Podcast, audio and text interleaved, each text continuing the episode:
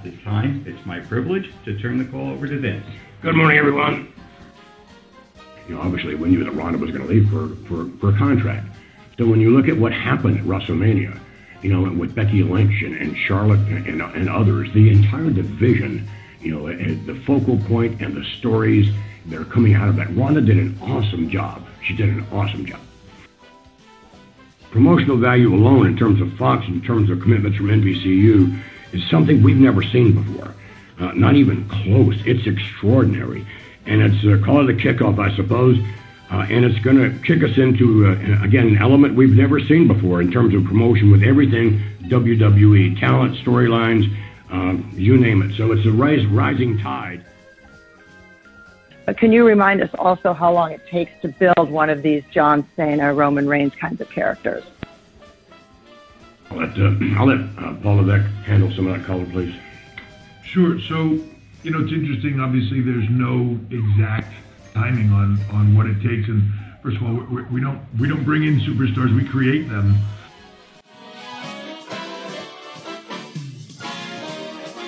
Hello, everybody, and welcome to another edition of WrestleNomics Radio. It is April 28th, 2019. The temperature is about 40 degrees here in Buffalo, New York.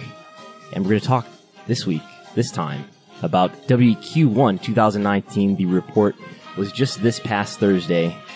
Uh, we learned lots of things about W's business as usual. And um, I'm actually not alone this time. I'm not going to do this just talking into the ether all by myself here at WrestleNomics. We actually have someone uh, on the couch here, just in the background. Um, is this uh, is this El Samar on the on the line with us here? Who is this? Yeah, this is Chris Harrington oh. from St. Paul, Minnesota. How are you, Brandon? Oh, the, the the Vince president of WrestleNomics Radio. Yes, I was I was referred to as the Vince president by I think it was Wrestling Dash World, and uh, uh, if nothing else encapsulates our, our wrestling media today, yes. and I think it's articles like that going up. Yes. My my, go- my Google alerts have been going just just been exploding lately with your name. Well, my Google alerts have been exploding with your name because you had a, a, barn burner of a match, a, uh, a humdinger when you wrestled for Beyond Wrestling out in, was it Massachusetts? How do you say this? It's not Worcester as it appears. It's yeah. Wor- Worcester, Worcester, Massachusetts. Worcester, Worcester, Massachusetts. Worcester, you versus Mr. Jay Freddy opening up yes. the uh, the two hour show for Beyond Wrestling, their weekly show they have on Wednesdays, and uh, a lot of acclaim going for that. Um, the WWE Q1 earnings was the next day, meaning you had to stay overnight. You had to figure out a way to get home. And, uh, that sounded like it was a, a heck of a, a couple days for you there. Yeah, that was, that was really, uh, I don't recommend that for anyone, uh, to, uh, wrestle a hard match and then take a six hour drive, six and a half hour drive. But yeah, I wrestled for Beyond Wrestling as part of their Uncharted Territory weekly show that is broadcast live on independentwrestling.tv. And I wrestled, you said it correctly, Mr. J. Freddy, Uncle J. Freddy uh, known known to uh, to his nephews, who are my my students. Uh, we had a, a, a really hard match that got a lot of nice feedback. Uh, we went about 18 and a half minutes. It was uh, it was a lot of fun. It was a lot of fun to wrestle in front of a like a super indie crowd that was really appreciative of what we were doing, and uh, the the feedback that I got you know on on the on the phone immediately after was astounding. So you can a lot of uh, good feedback on that. You can check that out on the streaming service independentwrestling.tv. And there's a 20 well, day trial if you use. I think I think the coupon code Buffalo still works or Uncharted still works. You can get a 20 day free trial. Check that out. So I a lot of learnings on this one. Number one, um, it, it, the the the website you keep referring to it is it Independent Wrestling TV, IWTV. IWTV.live. Let me make sure. Yeah. I, I think I, I, misspoke when I was on Post yeah. Wrestling. I, I think that's the, isn't that previously known as Powerbomb? This is, yeah, this is previously Powerbomb. Yeah, um, because when I went there to sign up and use the Buffalo code, it's like you've already subscribed ooh, before. Yes. And I thought, oh, this must be the old Powerbomb site that it I had is. subscribed to a while ago. Yes, I believe they so, um, there's that. And then also it's available on fight.tv. Yes, as, um, as like a pay And so, yeah, so that was, that was really cool because, um, I was able to, to actually take it from fight.tv and throw it up on my, my t- big TV and finish watching the whole show that way. So I enjoyed that. It was a very good show. Um, I saw even some AEW talent on there. Mr. MJF, Maxwell, Jacob Friedman was, was there. And I he think, uh, next week they're going to have, uh, Penelope, uh, Ford will be there. Mm-hmm. And, uh, there's a lot of other, uh, really talented people coming through. I, I, I even think I saw something for the Best Friends Club. um, Rochester's own, along with uh, Chuck Taylor. Yeah, Trent, know? Trent Beretta and Chuck Taylor are going to be there this coming Wednesday, I believe. Yeah, so I mean, I'm seeing a lot of familiar faces heading out that way, so that's pretty exciting. And uh, talk talk me a little bit through your match there. This was kind of a, a big breakout opportunity for you. I think it was the first time that a lot of people who have heard your voice but not seen your moves uh, beyond on the dance floor, um, really getting a chance to see you do a match. How many times have you ever worked with Mr. J. Freddy? Um, we had a series of matches in a promotion called Pure Six Wrestling in Rochester in like 2013 and 14. And we had one match uh, sometime after that in ESW in the Buffalo area. But it'd been a while since we wrestled. We actually had a tag match that we were on opposite sides of Limitless in Maine, uh, in November. But, um, but no, it, we, it, it'd been a while since we had a singles match, but I've known Jay Freddy for a long time. And, you know, he's, he's from Syracuse, originally from Watertown. So, you know, we, we know a lot of the same people and stuff. Um, And uh, was your chest all bruised and battered the yeah, next day? Of, of course it was. It's still scabbed right now. But yeah, we, There but was this- there this was a like, lot um, of chops in that match, as the commentators uh uh exclaimed. But uh, I think it was it was pretty organic. It was pretty fun. Yeah, and someone said it was my um Su- Clark Kent Superman moment. I think Robert said that, but uh, yeah, I but it, it was um it was it was fascinating that to like I think I'm known as to to the to the wrestling Twitter community. I think I'm known as like you know a business anal- analytics guy, or you know I'm I'm the guy who like uh posts graphs and does business stuff on Twitter. And, uh, and kind of talks about being a wrestler sometimes or retweets, you know, shows that, that I'm on and stuff like that. But I think it was the first time that that's, that wrestling Twitter community was paying attention to a show that I was on, you know, a Beyond show. I think it is, is a high enough profile and this independent wrestling TV streaming service is a high, a high enough profile. This is something that, that that community is paying attention to. So that was a lot of fun to see that, uh, you know, see people see me as a wrestler there. And then And if like people want to book you as a wrestler, you know, now that you're all famous and and uh, getting over uh, on the internet, how can- how do they contact you? How do they do that? you can negotiate a price to fly me around the world to uh, engage in professional wrestling contests. Um, you can DM me. The DMs are open on Twitter. Ah, Brandon Thurston On Twitter at Brandon Thurston. Yeah, sure. Sometimes you're referred to as Brandon Howard, as you were on I think the uh, the the the Torch podcast. Yes, yes. Uh, yeah, I, I alerted you to that. That uh, Wade Keller and Todd Martin were talking about us as the only names worthy of being dropped in uh, in terms of uh, people in wrestling who weren't from the original newsletter era who are actually doing good work. I, I don't know if it was quite that extreme, but I think we were given as examples of people that that have come onto the scene in more recent years. The only Uh, example, at the very least. Yes. And um, it's been more than 100 days since you and I have chatted, so it's been a exciting couple of months for me. I, you know, I did some time in Jacksonville, did some time in Vegas, and uh, Yeah, what have you been doing? Uh, have you it- just been on the it- unemployment line or what? Where have you been? it was it was reported in the Observer this week that uh, apparently I'm going to China this week. Are you? Yes, I think it was also mentioned by the uh, the OWE uh, Twitter account. Hmm. So uh, I'll be in Shanghai for a few days uh, later this week. You So used to li- you used to live in, in China. Little known fact. I did, I did. So, um, you know, we, uh, we, that, that caused a lot of questions about how to deal with that on my immigration form. Oh, But, uh, yeah, we, we got through that all. Yeah. So it'll be my, more than, uh, almost 30 years, little more than 30 years to the date of when I was last in China. Um, so it'll be very fun. Uh, I'm not going back to Xiamen. I'm going to, uh, Shanghai, but I'm, I'm looking forward to it. And I'm, I like to think that I, I have a little bit of ability to be prepared for it more than maybe some people, just because I, I have lived in Ghana. I've lived in China. I've lived other places.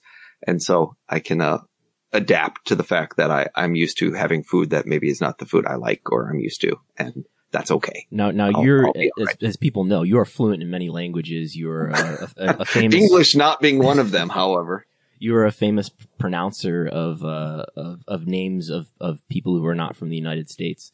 So are you fluent in Mandarin like like John Cena is? I am not fluent in Mandarin at all. I can count to 10. I can say thank you. I can say goodbye. I can say I do not understand you. I can say hello. so, uh, those, those are, those are hopefully enough in this day. I think the Chinese have, uh, uh, done a great job learning a lot of other languages and made it very adaptable. Shanghai's always been a, a community that's been full of expats. Do you, So- do you know how to say how do you pronounce that? you know, I was most amused on the WWE Q1 call because uh, at, one point they referred to um, Laura's firm as like Needham Ooh. I had to laugh. Um, I think, But yeah. Laura, we're talking about Laura Martin, the analyst from Needham, uh, Needham, Needham Inc. Needham, it's, it's a financial firm that does analysis for W stock. She re- asked a question about John Cena. I don't know if she was just, uh, yeah, I know. I caught that one too. but a lot of interesting questions talked about on this conference call. We'll talk about that. Yeah. So you were able to, to cover the call okay from your back of the car? Not really. Um, so I, I didn't get any sleep on the, on the car ride back.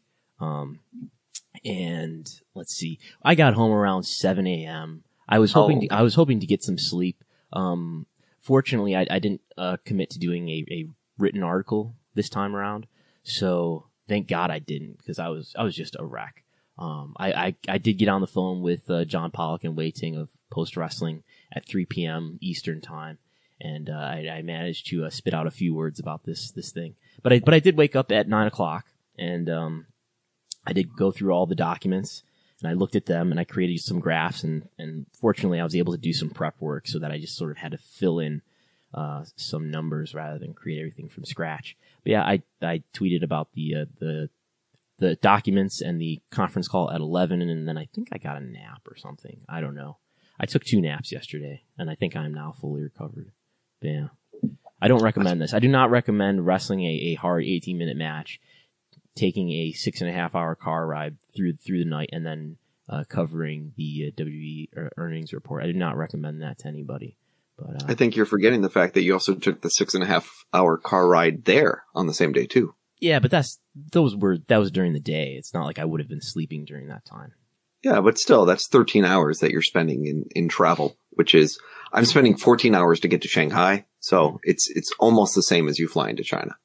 The nice thing though is that I didn't have to drive for any of that, any of that time. I was, uh, they, they booked an entire, uh, slew of people from Buffalo as if, as people who watched the show might have noticed. So yeah, we had a, a, a nice minivan and I did, I offered to, but I didn't even have to take a turn at the wheel. So is that a, another feature you can offer for the package for people, for promoters, is that you can bring in an entire invasion angle from the city of Buffalo, that's, uh, that's a always- crew of, of, of workers who will come in and, uh, pit their city versus yours. It'll be the Rust Belt Battle Royal. that's, that's definitely a possibility. I like it. I like it. You, you versus Cincinnati, Ohio or Pittsburgh, Pennsylvania. Yep. Erie, Pennsylvania. So you you were telling me there was a, a curling injury recently in your There uh, your was, curling unfortunately, yes. My, I, we've been doing a, a short-term curling league here in St. Paul, and uh, unfortunately, on Thursday night, right towards the uh, probably the seventh end or the eighth end, um, we were we were sweeping a stone trying to get in the house, and my wife took a tumble, and so she she fell on her back, and then she she bumped her head, and at first she didn't have any kind of pain or or anything going on with that. So we, we headed home and then that night she didn't feel well. And so we went to the ER and spent a Oh, long wow. time there and got all the tests done. And so she's all right. There's no bleeding on the brain. There's no, you know, fracture and anything. Doesn't appear to be any kind of, um, major contusion of any sort, but she had to spend the whole weekend here, uh, kind of Brandon thirsting it up and just taking naps Wow. and, uh, sitting there in silence. That is unfortunate. Will you will you be contacting Constantine Kairos about this? but she'll be fine. So that'll be good. Um, but what we would love to talk about is WWE Q1 results. And, uh, you know, it's always fascinating to listen to a call, listen, read through all the documents and then, you know, do our best to kind of decipher the information as we see it. And, uh, just, but what do we learn? What is different? And, uh, we're in this holding period right now, right? WWE has a big TV deal that's going to start in Q4 of this year, uh, in October when they move to Fox. And uh, I think we heard some clips there in the very beginning about how excited Vincent K. McMahon is about this new opportunity, A whole new We beginning. a whole new era for them. And then, of course, they have two other big TV deals that they have not yet even closed. They have a UK deal and an India deal that are still TBA. So that's going to be exciting for them. And then, uh, next year at some point, in theory, the XFL is going to launch. So, um, AA, A, what was it, AAF or Yeah, I think so. Yeah. That already we're, has we're, we're big folded. sports fans here, so yeah. AAF, Yeah. that's folded. That didn't even last Uh, the whole season, right? No, it didn't even last the whole season. In fact, it sounded like they didn't even have enough money to really launch the thing, but they just kept going with it.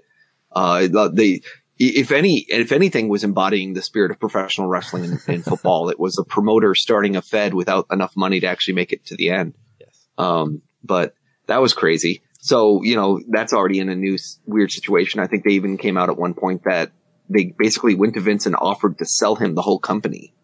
Uh, and he turned them down apparently.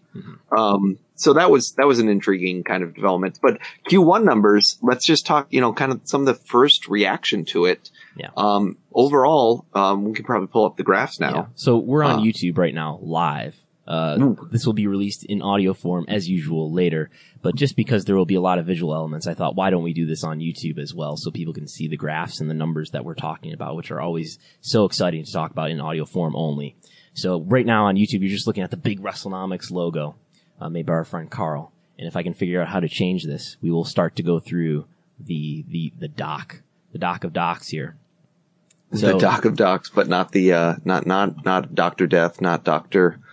Dr. Stevie Richards, but the doc of docs about monies. That's right. And, And uh, and, we are monitoring the uh, the the chat here. We have someone asking Mookie, and Yeah, uh, that's a word. that is a word. So here's That the happens. so I don't I don't know if if you want to lead or if, or if you want me to, but biggest takeaways here. Uh, this was not a good quarter for WWE. This was not a uh, a, a good time for George. Uh, the stock fell uh, 12.8%. I think that was just on the day of Thursday. It fell a little bit more, a couple more percent on Friday. Uh, revenue, uh, you, should be able to see the graph here. Revenue was down just a little bit. Uh, this is Q1 compared to the Q1s of the previous two years, 2018 and 2017.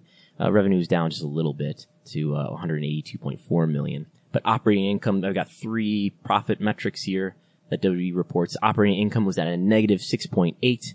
Net income was at a negative 8.4. Of course, adjusted EBITDA was, was okay, but still down from previous, uh, Q1. Yeah, and I wouldn't even call that okay. I, I would say that was bad. well, I mean, Um, it, it wasn't at a negative is what I meant. but- yeah, I, I think I think they claimed it was in the range that they had said it would be in, but um, Mm-hmm.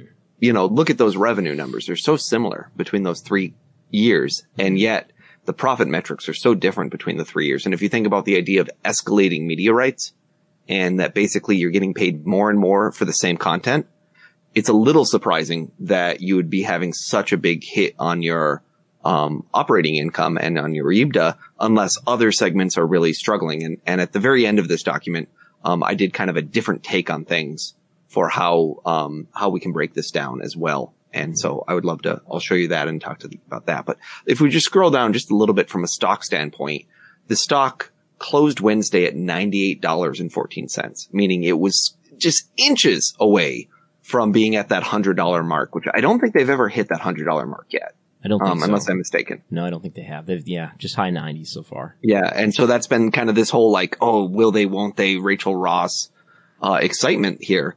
And instead of going up, it started at 98.14. By the time they actually opened on Thursday, which of course they released the results right before they opened for the stock market, it already dropped to $90 or less in pre-market trading. It continued to kind of plummet during the day to $85.38 on Thursday, and then it closed Friday at 83.52. Ooh, Now, correction, 52 week high, $100.45. wow, when did they hit that? I'm not sure. Yeah, you're gonna have to do some research on that. So I, I was wrong. Yeah, as as often I am. Um, again, a couple years ago, even a year ago, we we would often you know talk about you know a twenty five dollar valuation for WWE as if it was you know a remarkable thing. And so you know, still being in the high eighties is an incredible market cap for this company. And um, a lot of people talked about, about the whole like Vince McMahon liquidating all the stock a few weeks ago. Mhm. I, I think they forget that he actually liquidated it at a valuation that was in the mid 80s. So yes, if he had liquidated it today, he'd probably only get a valuation in the mid 70s. But, um, you know, it's, it, it wasn't that he was getting $100 a share when he did uh, his big sell the other day either. Um, that said, I think there's some interesting metrics going on here and you have different, different narratives that have been emerging. You have people who are out there throwing around the who cares about ratings. You have people out there throwing around the, well, everything's going to be fine in Q4. And then you have people throwing around the sky is falling. And obviously no one of those narratives is the, the one that's going to fully explain what's going on, nor is it going to encapsulate kind of the full health of the company. This is a mature company that has the ability to invest enormously in things, be it performance centers, be it relaunching WWE Network or be it uh, buying a new headquarters and investing a ton of money in that. So they, they are mature enough that they have the ability to do capital expenditures and other kinds of, of things. And that doesn't even get into the politics and the revenue stream around the, the Saudi deal. So, I mean, they, they're not in a place where they are going to fail and crumple and, you know, diminish. But that said, their earnings per share were dismal compared to what people expected it to be. I think they had expected there to be a slight loss. Instead, it was almost like 10 times that number. Yeah. Um, on an earnings per share basis. So it, it's not a shock to me that the stock, I won't say plummeted, but, um, you know, fell through the floor for a couple, for a couple hours there. Yeah, and, and to put the stock price in perspective, this is still multiples above where it was a few years ago. Uh, Yeah, yeah, absolutely. I mean, they were never even close to thirty dollars for years and years and years, Yeah. and and now being up in the eighties. So the, there's still people out there with enormously high valuations. You know, well over a hundred dollars. There's people out there who are kind of saying, "Hey, why is your uh, UK deal and your your your India deal taking so long? Maybe things aren't so great." And I can see you uh, pulling up the investor overview. It looks like Yeah. right now. Well, I'm, I'm going to pull up the key performance indicators. I think that's a good good place to start before we jump into Vince's explanation about why things are the way they are. Um, so you just want to like let's just scroll through quickly the key performance indicators, which I think is the easiest thing for people to understand. Uh, it's, it's the best document to look at uh, without having like uh, you know without reading and educating yourself about how to read SEC documents. Um, TV ratings were down. Uh, and, and this, this is, this has been the pattern for a while, but you, they, they opened this key performance indicator document. Again, this is not something like we created. We were, I think, you know, uh, the WrestleNomics account has been, has been, uh, tagged in some tweets lately being held up as like the bastion of, of credibility and then like, look at this, according to WrestleNomics. And like, I think someone's been, uh, a couple people have, uh, like, you know, use this this uh, slide as if we created it. This is WWE's own document. This is WWE's own information that I mean they reference it from Nielsen and things like that. But this is something that they're publishing themselves. Um, so again, they they update this every quarter. So they just compare the Q1s across the board here of Raw, SmackDown, USA Network, Top 25 cable. So Raw down 14%, SmackDown down 13%, and that's that's down a little bit more than the USA Network overall of 12%, and down quite a bit more than the Top 25 cable, only down 5%. So Yeah, and and you know, people oftentimes are are trying to say, "Oh, it's a general slide for all of television." Well, the CAGR on um, top 25 networks from 2015 to 2018 was 5% for Q1, 3% for Q2, 4% for Q3, and 5% for Q4 with an overall about 4.4%. Now, it, it changes by year and whatnot, but uh, generally 5% slide is probably about the CAGR number. So when you're seeing double digit declines, that is actually much, much, much higher than what's going on. That said, you know, look at the size of those two bars. The, uh, the, the giant bar you see for Raw and SmackDown compared to the not so giant bars you're seeing for USA Network and Top 25. and, and Raw and SmackDown have a lot of attrition still left before they're going to be in line with the average show. So related to this, I, I collected the data from all the previous reports of this kind from Q1 and just put them all in the same graph here. And uh, you can you can see how the uh, the ratings have declined for each category here. And in this tweet, I just you know talked about how from 2015 to 2019, Raw has gone down. This is just in Q1's 37%, SmackDown down 19%. Of course, SmackDown is helped by um, its move from Thursday to Tuesday and its move from being taped to live and the exclusive rosters um, following the roster split in July 2016. But USA's been down 40%, which is which is down more than than Raw. And so in Raw's defense, maybe you know over that, over at least this way to slice it, it Raw doesn't look so bad from this perspective compared to the USA. Well, and I think that's been a long argument here is that why would USA Network be continuing to bid and fight for Raw? I mean, how much money they paid to just basically keep Raw and give up SmackDown i- is a sign that USA Network acknowledges that they, you know, that some of their other biggest shows they have left, like Suits and whatnot, are coming to a close. They haven't had a repeat of the Monk Psych type era where, you know, they have all these independent shows that are doing good. And they're left with kind of the conundrum of do you want to show a lot of repeats of other shows on other networks or do you want to create your own original content or what's the best way to kind of drive here? Should you be going into more live sports? Should you be doing this or doing that?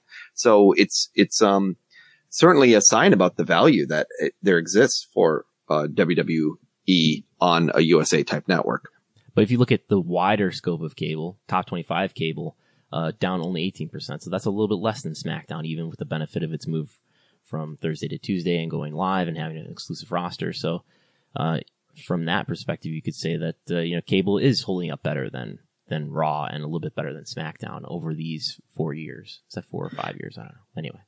Yeah, it, it's it's a very complicated, you know, kind of um, situation in terms of it. But I would say one of the biggest takeaways is the fact that things are sliding faster right now. The attrition is quicker, um, which you know is is always going to be alarming. I think it it suggests that you're eroding towards a more hardcore driven base.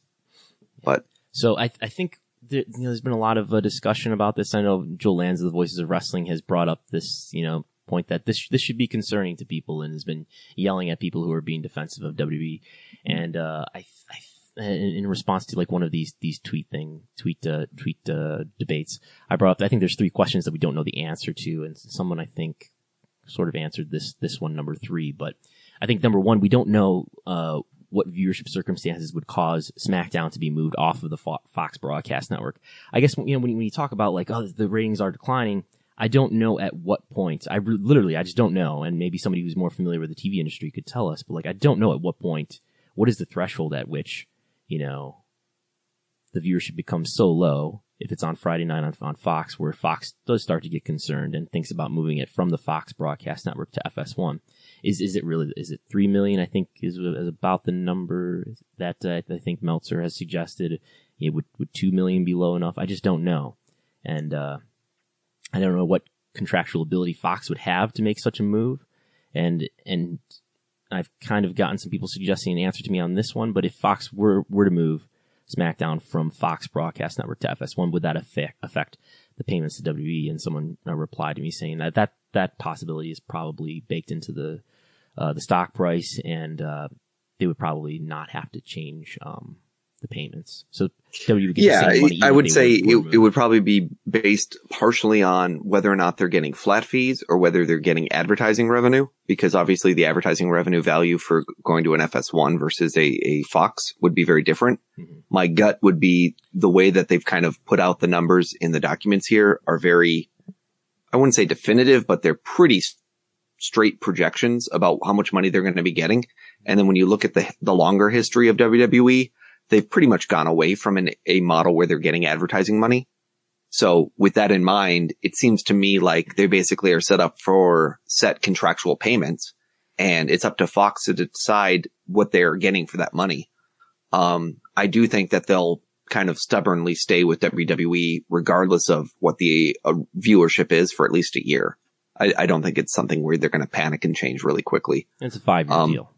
Exactly. So it, I, I, I see it as something where both WWE and Fox have it in their mind that they've got to make this work. So they're going to invest in it and they're going to make it work and they're going to be pushing it more and more and more to um, make sure that they have the stars that they want on that. And we're already seeing, you know, I would say some shades of that, right? Where what is it? Roman Reigns just switched over to SmackDown Yes. and you know for a while there it you know we got to get into to what vince was talking about after we finish this kind of tv ratings discussion um because i think there's a lot of implications around what was ronda rousey's value to wwe in a lot of different forums. And i think you can give her a different scorecard completely based on economic value versus ratings value versus in-ring value versus perception value.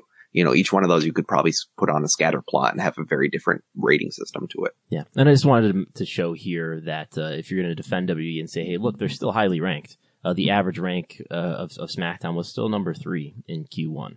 Uh, it was it's still average for for Raw with a max of two because there's three separate hours that get reported. It was still an average of number three, which is within the the range of what they've been doing over the last four or five years. So Yeah, and I would I would say there. So it's still a very good number. still um, highly overall. ranked on yeah, on very cable. very highly ranked, and so it'll just be a question about you know how do people perceive it and, and deal with it. Uh, I, I would like to kind of get into the more interesting heart of the matter, something that you can't just look at a graph and see, but um, rather Vince McMahon's description of what happened on the talent. And I, I was hoping you could bring up the audio from that. when you look at a quarter, uh, and I mentioned this last time, on the first quarter, they're going into or the fourth quarter going into the first quarter, we had a, a very unusual um, situation in terms of talents, top talents, as well as mid-card talents being out. Some uh, 15 talent during the course of that period. When you don't have talent, you don't have storylines. You don't have storylines, you know, then you're not going to do that well in terms of live events, in terms of television ratings. It was like a cascade of things that happened. I'm happy to say we have all of those talents back. And in addition to that, we have new talents coming in. And during that period of time when uh, when top talent was out, we made new talent. So um, just belabor the point in terms of where we are with the quarter, but uh, uh, the future. When you look at that, and I'm not trying to quote future you guys, except to tell you, um, what it's going to be like. We've hired new people in a writing team um, that uh, that are really going to help us out in terms of television ratings and digital, social, all that sort of stuff. We've got a new team in terms of live events that have just started now, so we'll see the live events uh, continue to you know the, on an upward uh, trend.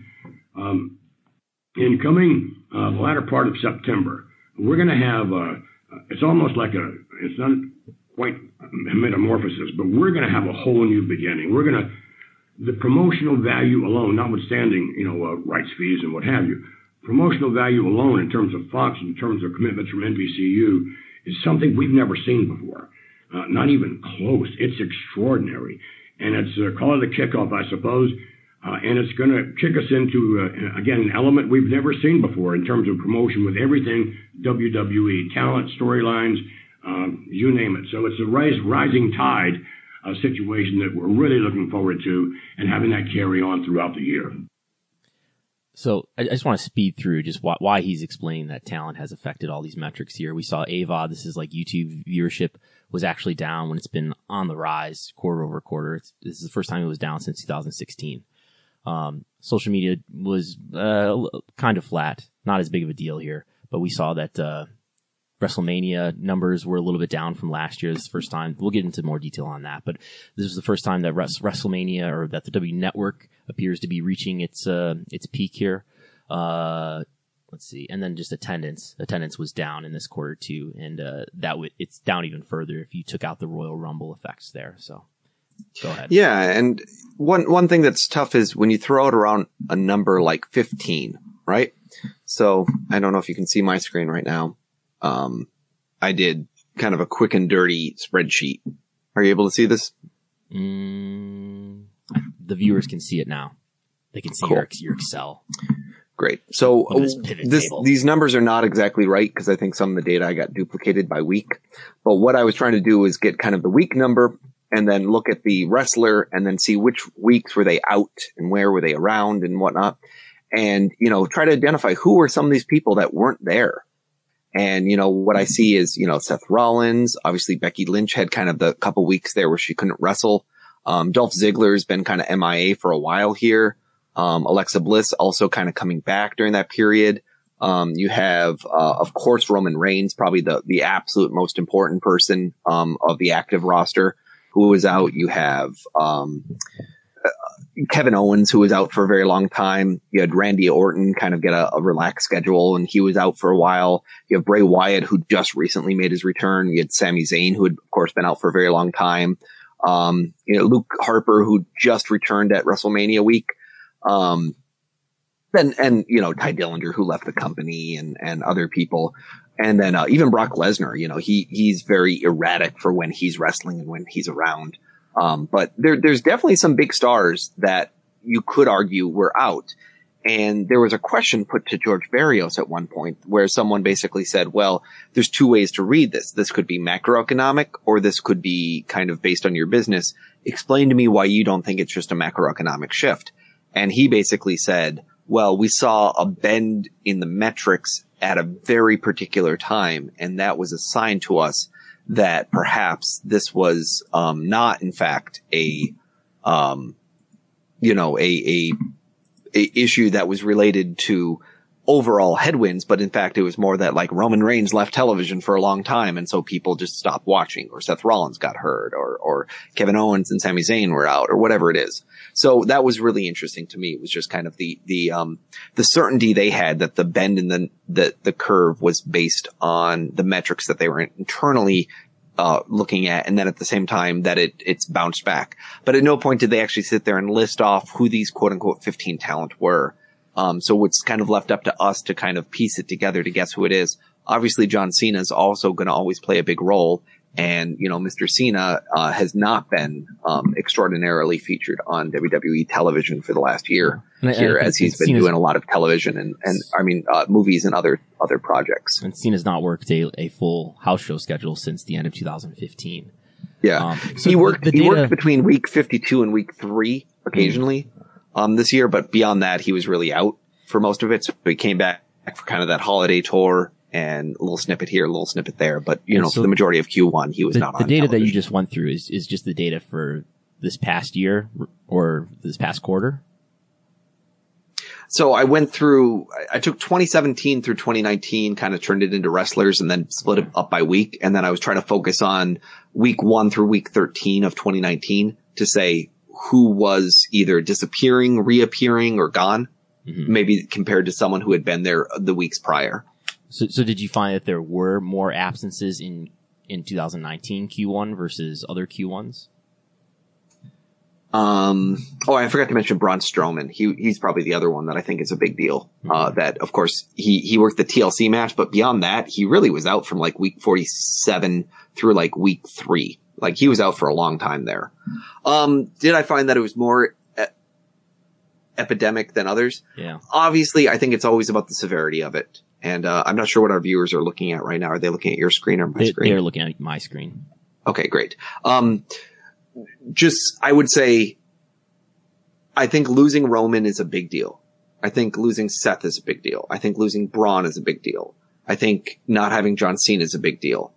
Um, I think the issues around Becky Lynch's ability to be on television or wrestle and whatnot can, can hinder, though I would still argue she, she had a pretty breakout period still in Q1 of this year. Um, I think not having Kevin Owens and Sami Zayn matters. I think a guy like Bray is Bray and Dolph are kind of those other players that are really questionable in terms of whether they're they're making the big difference to the overall WWE universe uh, viewers or not. Um, but not it's never going to be additive. So I, I think all those things are good examples of of people that can impact it in some way. Um, but you know, obviously it's about the biggest stars. This is a star driven business.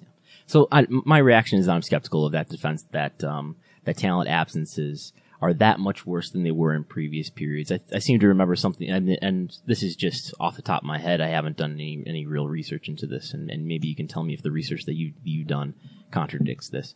But I, I seem to remember something in Q1 2016 leading up to WrestleMania 32 in 2016 that there were a lot of absences, yet things did not fall as sharply in that year as they have in this year in, in this time period. Um, WrestleMania had a lot of interest around it. The the metrics did not suffer. Attendance did not suffer to this degree. Uh, WrestleMania subscribership, even though it was a newer service at that time, uh, was up in that year versus the prior year. Uh, and even when I've looked at Google, Google Web Search, 2016 was a really high point for Google Web Search, and Google Web Search for WWE uh, in this period is down quite a bit. Well, and, and you and I have talked about um, the Ronda Rousey effect on ratings many times, where it's an, an intriguing conundrum where female viewership actually began to accelerate its decline Yeah, we after pull it up Ronda came on television, and yet you there would be a lot of arguments that this is the most female centric portion of of WWE programming in history. Yeah. And if you're watching on YouTube, you can see that uh, over the over the uh, let's see here, Q1 2018, which is when she first showed up, was down six percent, and uh, down 13 percent in Q2, down 19 percent in Q3, down 17 percent in Q4, and down 25 percent in uh, Q1 2019. That's the F, that's female 18 to 49 viewers of Raw.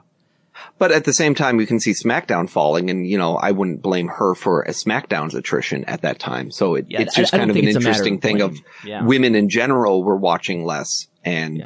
I, I, in I- some ways it was that the men had dropped off the year prior, right. and so the women were kind of catching up to where the men had been. And of course, um, from a viewership standpoint, maybe it's changed, but it used to be one third woman, two third male in terms of general demographics watching television. Yeah, and I, I don't think it's a matter, matter of, of, of blame, but like the astonishing thing is that you would think Ronda Rousey's arrival as this mainstream superstar, as this person that people know, uh, showing up on WWE TV on a regular basis for the first time, that that would increase female viewership.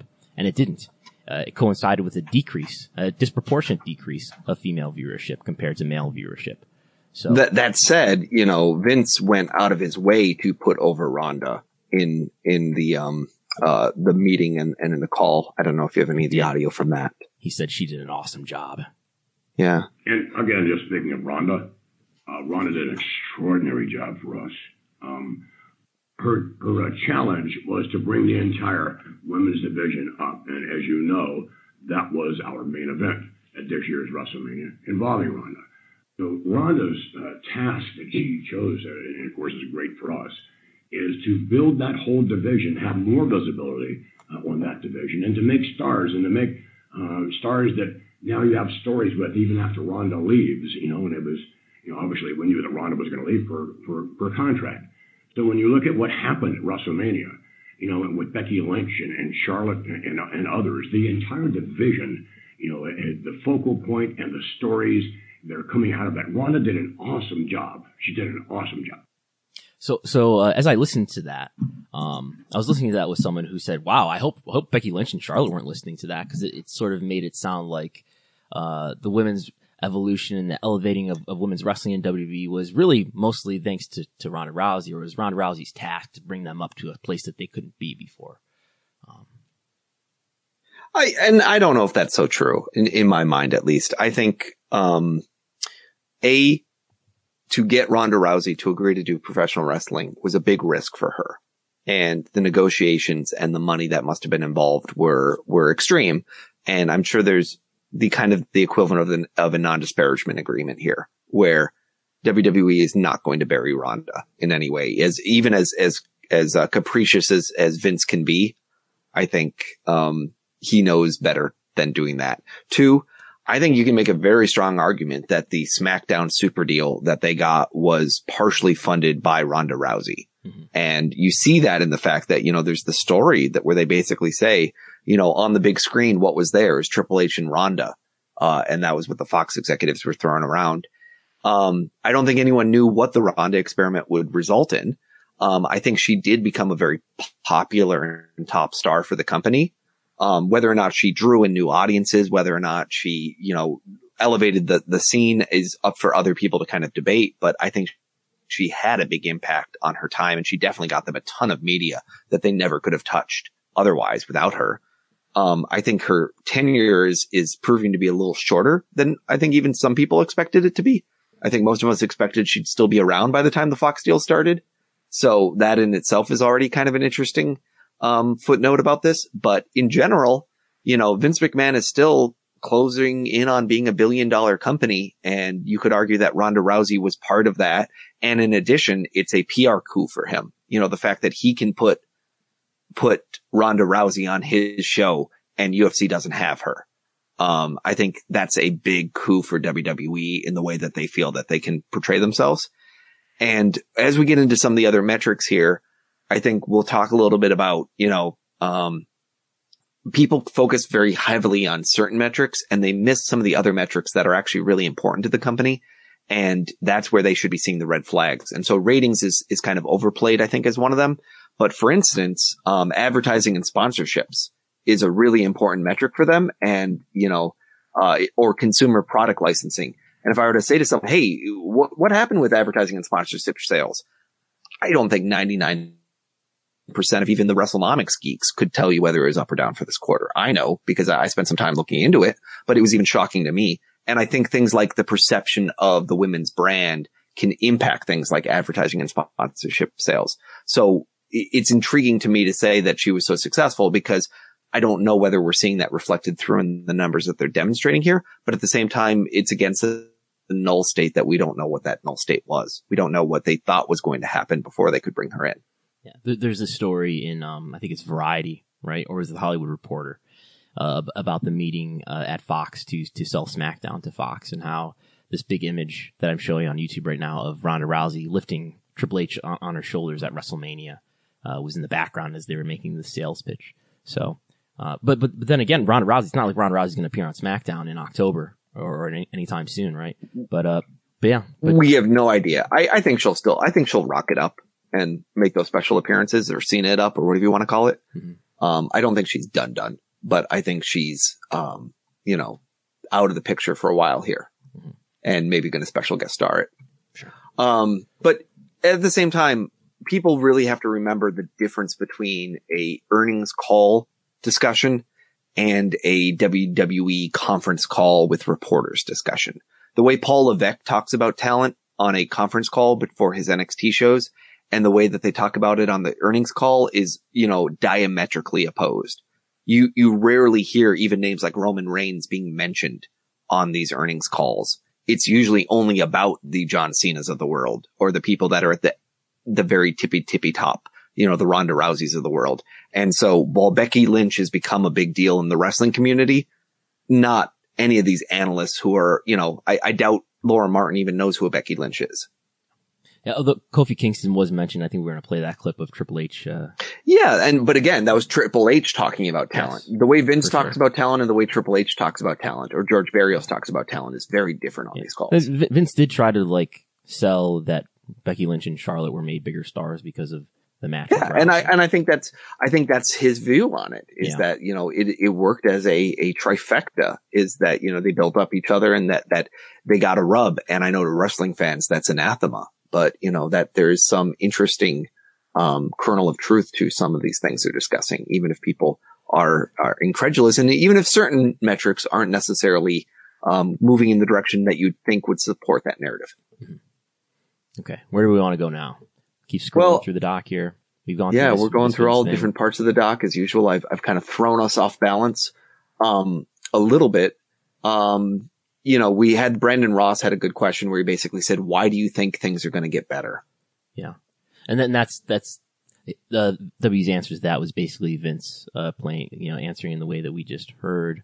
Although Barrios did uh, did talk about how consumption year over year for AVOD was uh, actually up twenty three percent because Brandon Ross had brought up how AVOD was down and you know how do you, how do you think things are actually going to get better, especially on the women's side where you're losing and he sort of got cut off by by some technical difficulty. But uh, I think he was referring to Rousey and that's why the Rousey discussion uh, began. Of course, it looks like they're uh, missing Sasha Banks at least uh, for a little while here. Who knows if she'll come back as well? Yeah, another good example of um changes that that happened, but um obviously you, you know they they've continuously gone to the narrative that WWE is a brand and the brand is strong rather than WWE as these stars and these stars are the only make or break people. So that's what made this this talent discussion really so so intriguing for us. Speaking of talent, speaking of stars, speaking about who represents the brand, I'm clicking right now on the investors page. I'm clicking on the, um, I think it's SEC filing documents. I'm clicking on the section that says annual reports and I'm clicking where it says 2017. 2017 annual report, as you might recall, had who on the cover? Was it Asuka? It was Asuka in this elaborate headdress. It was, it's a, it's a really cool picture, actually. I really enjoy it. Mhm. Um, No, no annual report. I mean, we have the annual report. We don't have the cover yet for not 2008, the cover yet. And and we don't have that so- business partner summit yet either. And so those are both things that historically were posted about the last week in April. Yeah. Um, when I went back, I went through my notes and found them like April 25th, April 23rd, April 29th. So I'm hopeful that, um, we'll get those things in the near future here. And I, But, I, I um, have reached out to WWE uh, Media Relations about uh, when when the Business Partner Summit video will be posted. Of course, if you don't know, the Business Partner Summit is a a big presentation that WWE gives at WrestleMania weekend about the the state and the future of their business, and uh, we usually get that, and, and Mookie just analyzes that in extreme detail. Uh, but we have not re- that has not been publicized yet. Well, I, the reason I've always looked at it in extreme detail, uh, first of all, what a beautiful roadmap to understand the business thinking of WWE without it necessarily being driven through the lens of, you know, storytelling stories, but more through like, what are they doing in each of these different revenue lines? And I think that's fascinating. And I honestly, if you're a student of the business of professional wrestling, I think you're a fool not to sit there and listen to it and, and understand it. Two, So what you're You get- saying is everyone but you and me are fools. I never would say such a such a thing. I'm saying I'm if you want to enlighten yourself, it is a very good piece of primary information. It's a it's a infotainment driven piece of facts, but I've learned so much about their business. You know, when people ask me, what do you think the WWE Network 2.0 is going to look like? Mm-hmm. I've got a picture of them standing in front of a stage showing it. And I think that's like, you know, there's so many good pictures that you can get from this, this, uh, uh, event. Global that localization we learned about last year. Yeah, or you know, Scooby Doo standing on stage with John Cena, like whatever it's going to be. There's just fun pictures from this event, Yeah. and I think that's really interesting. And if you're again like one of these wrestling news aggregators, it behooves you to spend the time. You could write ten articles based on the things that they say in these things. Also, if you're actually tracking these executives, people forget how big WWE is in terms of of their upper echelon of executives. It's one of the few times you're going to not only hear the George Barrioses and the Michelle Wilsons of the world talk, but you'll hear the head of consumer products. You'll hear the head of digital engagement. You'll hear other people going around and talking about stuff. Mhm. So, um, you know, as you, as Brandon has kind of scrolled to here on the 2018, you can see Cricket Wireless and their, their big part here and all the different executives coming out on stage.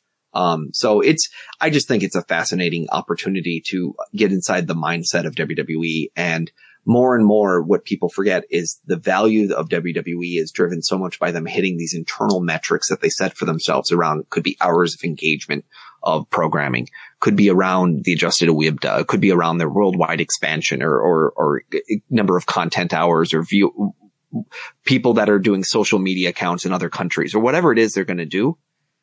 Those are the metrics that they're doing. And one of the things that I, I think was underplayed in this um, latest Q1 results but if you start looking at it, one of the biggest costs that they had, it says operating income was a loss of 6.8 million compared to income of 21.8 in the prior year, reflecting a decline in revenue, increased fixed costs, including strategic investments, as well as higher stock compensation costs driven by the increase in the company's stock price. And so one of the things that I think people don't always get is the fact that the metrics that they push in that business partner summit are the metrics oftentimes that the executives themselves are being compensated on. And they're, and that's in fact driving more and more money going to some of these executives. And so it's very important to them to hit those metrics. And so when you listen to this call, it'll get you a much better idea about are they, are they bullish on China or India? Are they more focused on Latin America? What are they doing? Where are they licensing? How are they dealing with advertising? How are they portraying the relationship? Especially now that they're going to have both USA and Fox, how are they kind of balancing those two different very uh, dynamic media dynasty relationships that they have to play in? That's fascinating to me. So uh, I, I honestly will always say that's one of the most interesting things you can sit and do. And unfortunately, it's very rarely transcribed. So I spend a lot of my time transcribing it. And uh, I hope more people, you know, continue to check it out. I think it's one of the best ways you can learn about the business of professional wrestling today. So as we move on to the, the Laura Martin question about talent. Yeah. So let's see. Let's just jump into that, that clip where Laura Martin asks, uh, Vince. She often likes to ask Vince uh, direct questions. And this time she asked about, you know, why, how long does it really take to uh, create one of these big stars to help the business? So let's just jump into that clip. Okay, good. So then my other question is for Vince about talent uh, development. So, um, I mean, one of the potential um, interpretations of the rating softness could be maybe some of our talent is aging or audiences are getting tired of it. Um, and I'm interested, since you've been doing this a long time, Vince, what are the metrics you look at to determine when you need to bring in a new, you know, a new winner, a new superstar to reinvigorate the, um, sort of the storylines. Um, and, and do you feel that a lot of these international people, my recollection is it takes like five years to bring in somebody from the beginning to where they can really be at the top of the, of the, of the ledger of the main roster. But can you remind us also how long it takes to build one of these John Cena, Roman Reigns kinds of characters? I'll let, uh, I'll let uh, Paul Levesque handle some of that color, please. Sure. So, you know, it's interesting. Obviously, there's no exact timing on, on what it takes. And first of all, we, we don't, we don't bring in superstars. We create them. Um, so but there's no timing on, on how long that takes. Some it's immediate, some it takes longer. Um, we're constantly bringing in talent. So it's not a matter of how many leave now. Um, as we, Vince mentioned earlier, when we have absences, new talent step in. An example of that would be Kofi Kingston stepping into a role and becoming WWE champion. You know, as as those things happen, those performers rise to another level. When the other performers come back from that absence, they, they it, now it's a higher tide. Um, in 2018, we brought up over 15 talent. Um, a lot of them have succeeded. We've already brought up 10 in, in 2019 um, through the system, through the talent development system. So it's working very effectively. And when you look at the roster of superstars, 80% of the main roster of Raw and SmackDown right now have come through that system, have come through our talent development system. So the main event players that you see came through that. So it, it works very well. It's very successful. And as was mentioned earlier too, um, there's a 35 year track record of generation after generation of creating um, new superstars that are icons and last generations. And, and we have a, a, very good track record of doing that. Um, so we're very confident in that. So there you go. Vince uh, declined to answer that and kicked it off to the executive vice president. You know, all, all, executive vice presidents think they're so important now, but executive vice president of live live events, talent, and creative, Paul Levesque. I was amused that the Yahoo transcript, for whatever reason, said yeah. this was Stephanie McMahon Levesque. Maybe because they heard the word Levesque and yes. they just like plugged it in. Yeah, but, but it's so clearly from Triple H yeah. talking there. If you're looking at our doc, Yahoo we've pasted, the, we've pasted the, the transcript here, and the transcript was quite confused. But yeah, yeah, but that's all right. That happens. There was uh, I, I, I will secretly admit that I admonished Josh Nason um, because he was attributing um, some of George Barrios' comments to Michael Weitz, the uh, IR uh, director. Yes. He's not and the I first said, one to, to to make that mistake. Yeah, and I just said you know, Michael Weitz says three things on the call. He says this call will be recorded and there's forward looking statements. He says we'll take some questions and then he'll say thanks everyone. he, he says basically those three things and nothing else on these calls as far as the many, many dozens of these calls I've ever heard. Yeah. So I, I was just like, I can guarantee you it's George Barrios. If, if it's someone who's being talking a lot on the show, it's probably George. Yes. And Laura always asks Vince for a question. So, uh, if you were playing, uh, Needham Bingo, you would, uh, definitely get that square filled in. So what do you think of this um, answer about talent? It, it, it, doesn't, there's no timeline. Uh, 80% of the roster has gone through, through Triple H's de- talent development system. And, uh, they've got a great track record of making stars. So don't worry about and, it. And, and your other favorite line, we don't bring in superstars, we create them. That's right. We we bring them in and they're taught how to look into the camera or whatever they do in, in NXT. It's always going to be one of those things where you this is not no earnings call is being done for purely analytical purposes. It's being done for PR. Mm-hmm. So there's always that element that they have to spin things. And if you're spending a lot of money on a performance center, you need to make sure that you're showing the returns for that performance center. So if that means you have to argue that everyone from Kevin Owens and Sami Zayn and, and, um, Cesaro all came through the center to become stars, that's the thing. But you could also point to an example like AJ Styles and say, didn't he basically come on television, become a big star and prove that he could be imported? What about Nakamura? Did he really become did he did did his success only stem from NXT versus someone like a, a Rusev, who I'd say Rusev was incredibly successful um, in WWE, and if he hadn't come through NXT, I don't think he ever would have been at that level. So y- there's definitely people that have developed through the system. Eighty percent is obviously a generous number. Um, and there's people that languish for years and years and then suddenly explode. So, you know, Becky Lynch is a great example of someone who has really exploded this year mm-hmm. in her ability to be a, a, top top player. And it's not that you know it made a difference about when she was in developmental. It just made a difference about you know when was was the stars aligned to really let her showcase all that. So it's it's always really intriguing to me um, how they're going to frame that. But it's a PR move, and and I don't you know I don't admonish people to say it's bad that they're doing PR because everyone does it on these kind of calls. But it's so much to me, it's about if you're going to spend that much money on your quote unquote global localization program, you want to ensure that you are, you're always reinforcing this narrative that they're in the pipeline and that we can access them and there's no formula. And I think everyone would agree there is no formula about how many months does it take for someone to click. Yeah.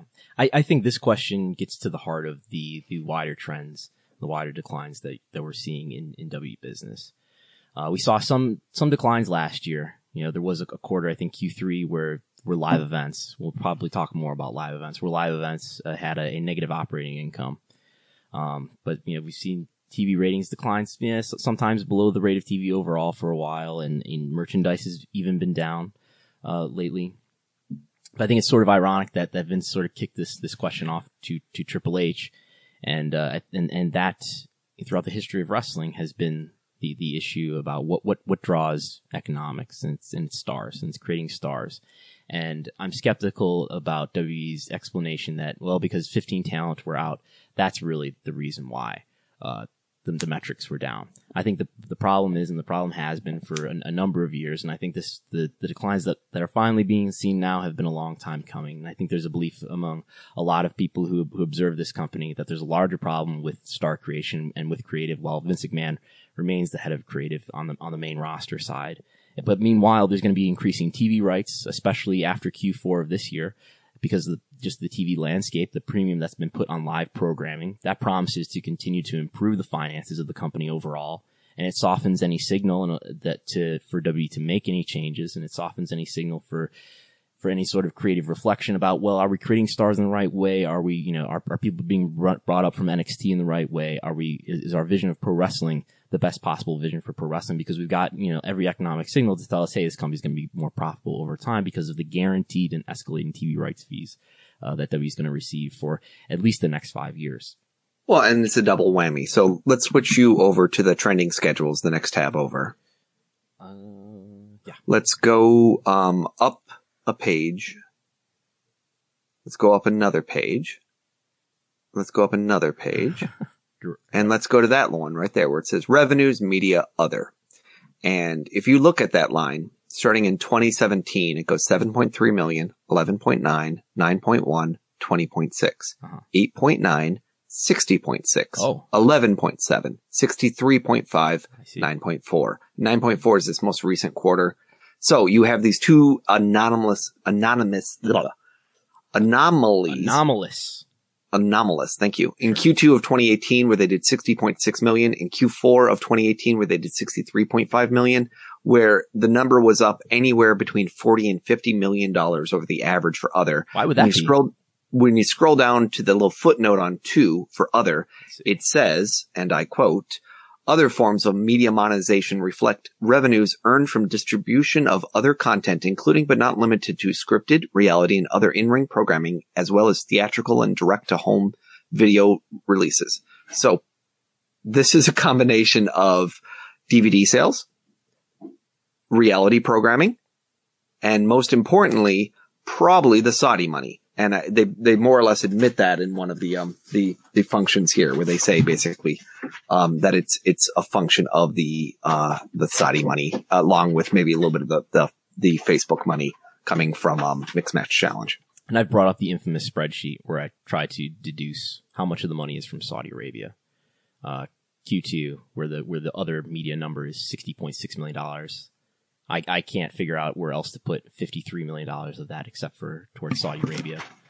And, yeah. uh, and we've got an, an, extra 52.9 million in Q4. This is the quarter that includes both Crown Jewel and Super Showdown. So I think the combined value of that is somewhere around $53 million. Yeah. So it's just the point here. What I'm trying to get at is they have a cushion for how their revenue is being generated that allows them to not necessarily have to only depend on uh, uh, ratings or star making or other things in order for them to sell content. And, you know, in a broad based entertainment media company, that's good for them. Um, it will frustrate wrestling fans who care a lot about the quality of a professional wrestling program, obviously, but at the same time, it doesn't necessarily spell economic doom for them. Mm-hmm. Um, speaking of which, and the reason I, I flipped to that was to say Laura Ann Martin from Needham and Company or Needham, as uh, they refer to on the call, uh, had one other question where she asked about Saudi Arabia and the timing of Saudi Arabia. Um, and so maybe we have the audio for that because we don't know. Uh, at least we would not say in this call when the Saudi Arabia events in 2019 will be. And we do know you have to do a Saudi deal this year, and presumably you won't wait till fourth quarter. So it's either in Ben's quarter in Q2 or in my quarter in Q3, right? It's got to be one of those two, and that adds a bunch, right? Yeah, so we're not going to talk about that uh, again. So, um, you know, our guide obviously reflects uh, the, the best assumptions, best knowledge we have right now. And what that was getting at was the fact that basically people said, well, Q4 is when your big TV deal kicks in, but you didn't start Q1 off all that great, but yet you keep saying 2019, we're going to be on par. We're going to hit our targets. How do you hit your numbers for the year unless you're getting a big infusion at some point from say Saudi Arabia? And that means we think Saudi Arabia is going to play a big role here but we want to know which quarter it's going to be in because that makes a big difference to us in terms of understanding how you're going to pace it out. And so uh, another, I think it was Ben uh, Swinburne, uh, Morgan Stanley. I want to say he's from. I, I, would have to think harder, but um, he was he was saying, well, I think it's going to be in Q2, and then you know, Laura said, I think it's going to be in Q3, and we even have a bootlegging lawsuit from New Jersey uh, which showed a date of November 1st, but there's this rumor of this June date where they were going to maybe bump the San Jose event, the pay-per-view that they had so that they could send people over there. And so there's a lot of ambiguity right now about when exactly WWE is going to Saudi Arabia. And I think based on their last go around, which was right on the heels of, of the, the Khashoggi death, um, they're trying to in some ways keep it as low profile as possible right now, especially if it's not a, it's something that they're pushing. Yeah. I think if I did some searching for this, you can find out an article from the Sun, which I think is just referencing Wrestling Observer Radio's. The company set to hold its next Saudi Arabia event on June 7th. And as you mentioned, there's, uh, on the, the schedule, uh, I don't know if I'll have time to pull up the. the yeah, the but it, it mentions them yeah, going to Riyadh on November. And November hell, 1st. they have two events they did last year. Maybe they'll do two this year. Maybe they won't. Um, we had a thought that maybe it was a little forward loaded for the first year in terms of, of the content that they'd be producing. So I'm not 100% surprised. At the same time, you know, WWE weathered the storm, right? That they were able to hold the event in Saudi Arabia despite the criticism and just said, this is what we're doing. And we're in a long-term partnership and we're going ahead with this. And so I wouldn't be surprised if Saudi Arabia continues to reward them by saying, you know, you, you stuck by us and you didn't, you didn't pull your support. Yeah. So, um, you you, know, they might the, uh, keep doing more shows. the latest news from Saudi Arabia. Didn't they uh, they capture and, and uh, execute some people lately? No comment on that. I, I, I have not been reading my weekly Saudi Arabia news. I know that, um, Hasan Minhaj at the Time 100, um, spent a lot of time kind of talking about that and specifically trying to talk to Jared Kushner kind of live on television about the importance of that. Uh, so we see here, you know, a, um, a schedule where you've color coded with some help from, you know, people kind of thinking about this, about what would be a Raw show, what would be a SmackDown show going forward. Cause when we get the schedule, it just basically says where are they going to be each week? It doesn't say who's part of which tour. But if you work backwards and say, okay, where do I think TV is going to be?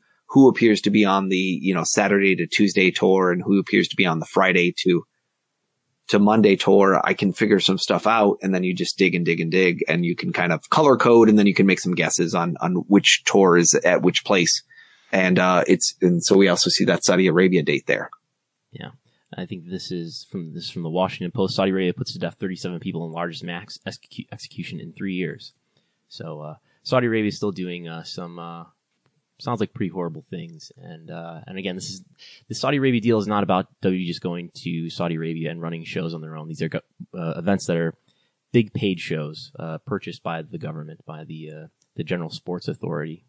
So Yeah. Yes, as part of the Vision, uh, Vision 2020 uh, initiative to, to kind of ex- expand the base of business for, for Saudi Arabia to be more than just oil revenue, uh, to be more like an entertainment or capital. Um, let's head down a little bit to, um, a couple pages deeper in, in our, our, um, doc here. Just keep going down. Uh, I want to go through this section. I, it's called We Derive Our Revenues Primarily from the Following Sources. Um, mhm. so what this is, is WWE in their 10Q lists nine different places where they quote derive their, their revenue from these primary sources. And I wanted to go through them all and just kind of say, this is how WWE thinks of their business. And let's just put this in the context of, are we, are we addressing all of these different lines of revenue when we're dissecting what's happening with WWE here? Um, so I'll, I'll go through them all really quickly. Number one is core content rights fees associated with the distribution of WWE's media content. Now, in theory, this is actually all forms of media. So this would include Raw, SmackDown, but then there's also, um, you know, their reality programming and Facebook and so forth. But if we look at the core content fees, they were up for the quarter, which was a 4% year over year. They were down from last quarter. Um, but that's important to remember that the reason it was 72.2 million in Q4 and it's only 68 million this year is, uh, in Q1 is there was 14 episodes of Raw in Q4 versus only 12 episodes in Q1. So the number of Raw episodes is going to have a big impact on the core content fees. Um, so for each of these, I kind of gave a check mark, a, a green, yellow, or red. So green means you're up and you're up enough that I call that good. Red means you're down and yellow means you're flat or around flat. So I gave a green check mark to that one. And, and Brandon, did you even see this section? Did you even read this section yet? Yes, I, I was aware that you were doing this. I was Okay. I was watching you do some of the typing live in real time through the Google Oh, there we go. Uh, the next one is subscriptions to the WWE network. Well, we can break this down a couple different ways. Domestic paid 1.17 million at the end of this quarter compared to 1.19. That means they lost almost 2%. International 425,400 versus 433,600. So they lost about 2%. So on both at the end of Q1 going into WrestleMania, they were down year over year. So I'm going to call that negative.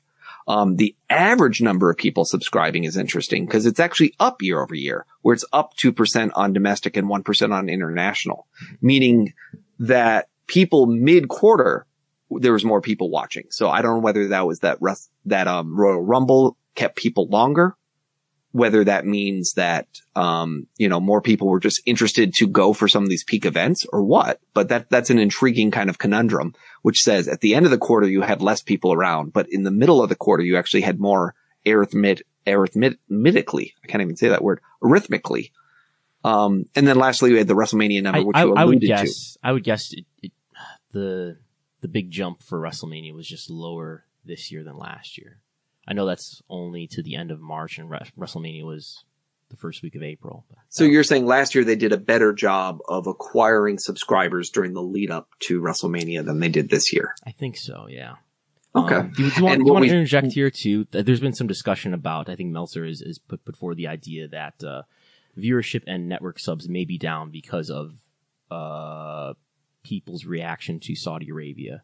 Um, I, I think as much as like I would like to think that people are thinking in, a, in an ethical and moral way, I'm kind of skeptical of that. I just think the um, the lack of uh, star creation and interest around the matches is what is uh, the main cause of the decline in various metrics over over last over this quarter anyway. And and I would also add that domestic paid was actually up for Q1 over the the quarter itself. Just it's just at the very end it was different. However, But- however, they're projecting that uh, average paid subs in Q2 versus Q2 of 2018 will be down by two Yeah. two percent. And the WrestleMania number, as as we alluded to, i in in 2019 they had two million people, which is 1.77 million paid and 233,000 free.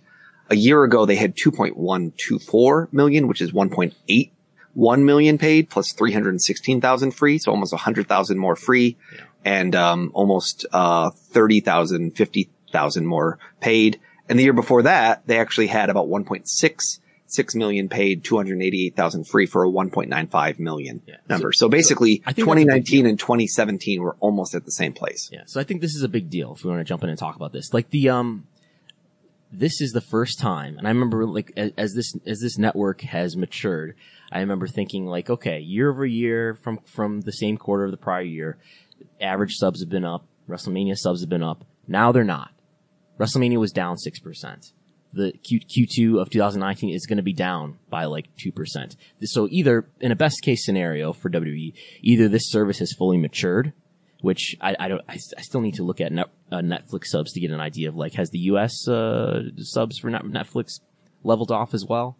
But, uh, in a best case scenario, that this network is, is saturated and it's matured, or in a worst case scenario, people are just not as interested in this anymore. WWE, that is. Yeah, it's it's intriguing for sure, and um, it it it's funny because this is the year that they said we're going to stop holding a conference call the day after WrestleMania where we announce what our sub number is. Right. Cause they, they must have had an idea that this was coming. It looks like it's not going to be as good as last year, so let's not do it. Well, they would have known on 331 that they were already in the hole. Right. Um, Right. And though I think they made the announcement that they weren't going to announce the WrestleMania number during Q1. They I think, or during Q4, like when they did the annual report in February. right. I feel like they made that note Yes. as a little footnote that they Yes. weren't going to do a post WrestleMania number. So they also, yes, they had some leading indicators that it wasn't going to be good. Um, I'm also thinking that they just kind of understood. I, I feel like this year they didn't push nearly as hard as they had in other years about you can get WrestleMania for free. Mm-hmm.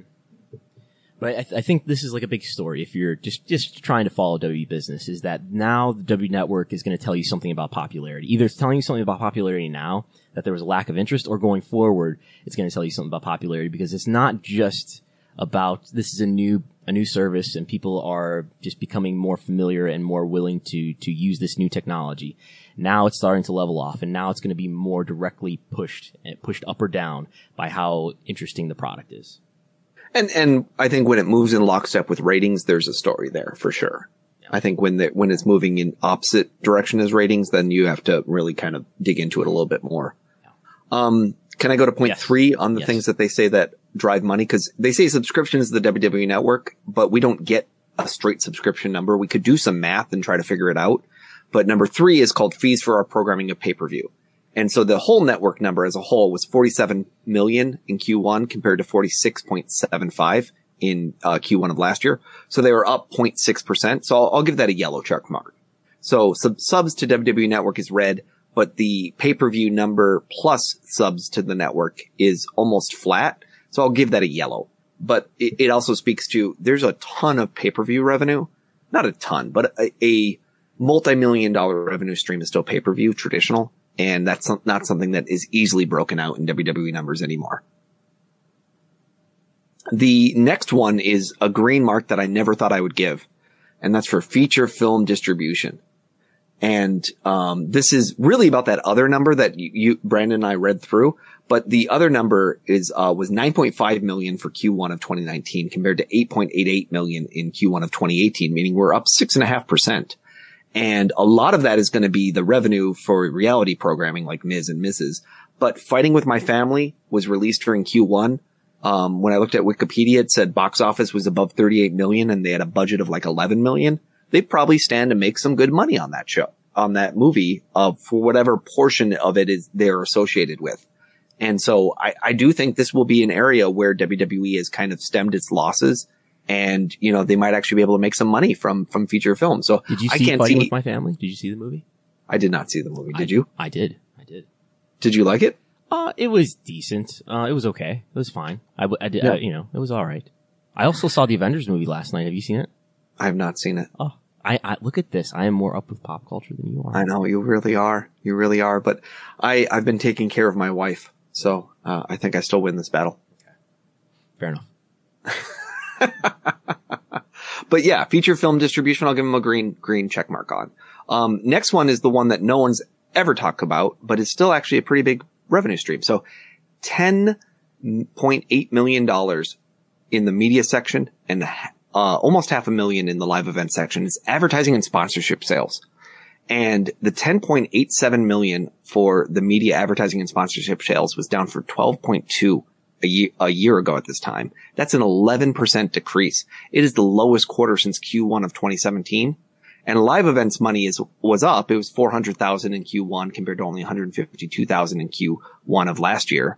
But overall, that's a big drop. And that's, and hitting a low point there, something even Michelle Wilson herself started talking about where she was just kind of saying, well, when we get on Fox, we're going to, you know, be the same product, but we'll get a new advertising base and, and position us with a tweak.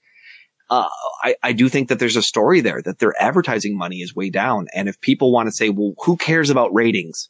Well, maybe this is an example of why you should care about ratings because it does hurt your advertising and sponsorship sales. Mhm. But, Um, but the next they're, they're still they're still able to get the TV rights fees. I guess like I, I- the the big threshold. There's got to be somebody in the in the TV world who has an idea of like at what point does would viewership become so low that it becomes not so valuable anymore. I don't know what that is. Well, and, and it's also all about who's watching. You know, golf can get not great ratings, but still get great sponsors. So it's, it's also about the d- demographics of who's watching your programming. Um, live event sales. Uh, this was, you know, it has to be seen as a red mark. There's, I don't see any way you cannot see it that way. Uh, North American ticket sales were 24.1 million in this quarter compared to 29.8 million last quarter. That's a 19% drop. Uh, somehow they did $193,000 in international ticket sales. We still don't quite know what that's for. I don't know if that's a residual payment for travel packages or has to do with like delayed Australia revenue or what. Uh, or live, live event appearance fees for, you know, sending guys overseas or something. Um, other live event, um, they made about 1.5 million in Q1 compared to 800,000. That's mostly travel packages. And then, so that's overall, they were down 15% year over year on live events.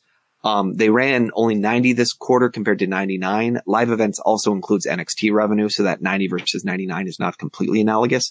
But the big takeaway number for me was that attendance number. North American attendance for WWE was 428,600 people in uh, Q1 of, of 2019 for, I'm, I think it's just for the 90 events on the main roster compared to 536,100 for the 99 events, which means they dropped from about 4,800 versus 5,400 a year ago. That's a 12% drop when you really do the exact numbers. I think they tried to pass it off as an 11% because you're doing the rounding. But when you do the actual math, it's a little bit more discreet, but that includes a giant Royal Rumble show. They ran a Royal Rumble event in, um, uh, a stadium this year at, uh, was it the Chase something in Phoenix? Phoenix, yeah, Arizona.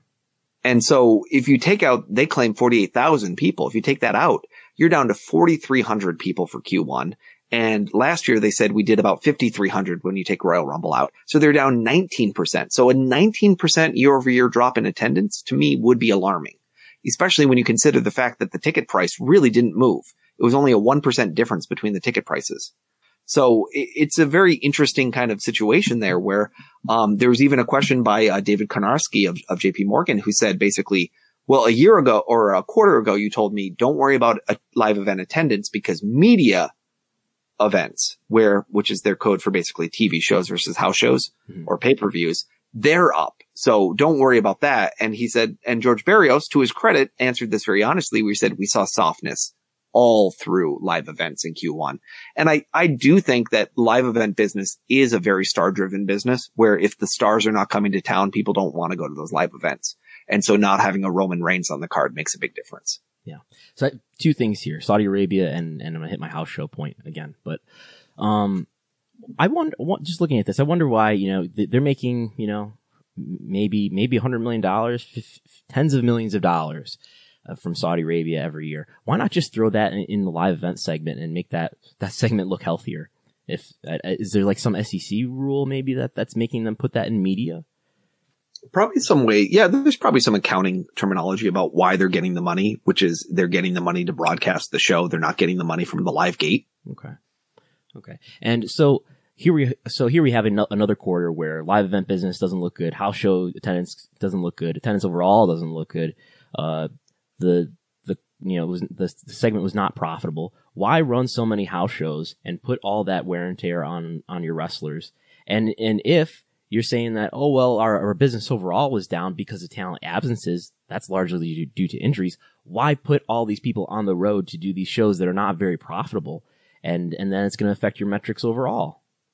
Well, we can back up a little bit. A, you can't just book a show tomorrow and run it. So a lot of the stuff is booked far in advance. And if you go around canceling show after show after show, you're going to create a lot of ill will with these arena Well, bookers. so my, my point is, So- don't, don't cancel shows tomorrow. But like, why isn't there some plan? In the Well, and so I, I think, you know, he talked about last quarter that they were kind of implementing a new live events plan. So I think personally, you're still on the run rate of the old plan is, is the simplest way to put it. I, I think there's alarming factors, but you know, you're on, you, you, you're tied down for what you have to do. So I think it's something quarter after quarter you should continue to monitor. Now, your argument is should you do live, should you do house shows or not? I think my argument is do fewer house shows. You'll have fewer injuries. You'll have happier people if you still pay them the same amount because I know they get fees based on how many shows they work. But you you would have people at home more. They would be healthier. They, the morale hopefully would be higher, and uh, maybe you wouldn't if if let's take their word for it that talent absences is is really the the biggest reason why other metrics have declined. Then you wouldn't have those problems as much. that said, they're drawing 4,300 people a show, which is a, a, a, large number compared to Nobody else can do that. other companies in the world today. For sure. But it's, So- these aren't even profitable. They did not turn a profit on operating income for live events this quarter, which is the second time that's happened in a year, which is a little surprising. We will see when we break into the um, adjusted OIBDA a little bit about what's driving that. Um, let's go to the next talking point here, which is what is number six on their list of like, where do we make money? And it's consumer product licensing royalties. Again, here's one that no one ever talks about, but you know what? They were flat basically. They did 9.42 million in Q1. They did 9.27 in last year. So 1.7% up. I'll give it a yellow check mark. But again, it's a $10 million revenue line and I, I'm, you know, 40 million a year at least. Uh, and people never ever, you know, kind of bring that one up. Actually, how much is it a year? Uh, if I look it up quickly, it is worth last year. Uh, what was this called? Consumer licensing. It was $46 million last year's 52 million the year before that. It actually dropped 12% last year. So that was a little alarming. So that's one that again, I would still, you know, I'd keep a lot of uh, eyeballs on that one because the profit margin on that can actually be a decent profit margin. Um, so that, that's an interesting one to me too that I, feel is underreported and y- there's more opportunity to kind of say, Hey, we, we hit the ratings thing line so much. We hit the attendance thing so much, but there's these other things like advertising and sponsorships and consumer product licensing that you could be talking about. And people, people would say, Oh, those are real numbers and those are tied to things that we could look at. Um, the next, And, and by the way, orders are down on, on W Shop. yep. Uh, and we'll get to that one because that one, that's, that's line number nine. Okay. So we're at, we're at number six. We did number seven.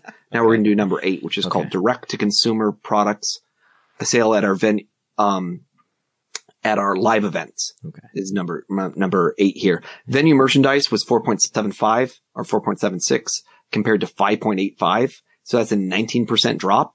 They said that was driven by an average, um, decrease in attendance along with a 9% decrease in ca- per capita spend.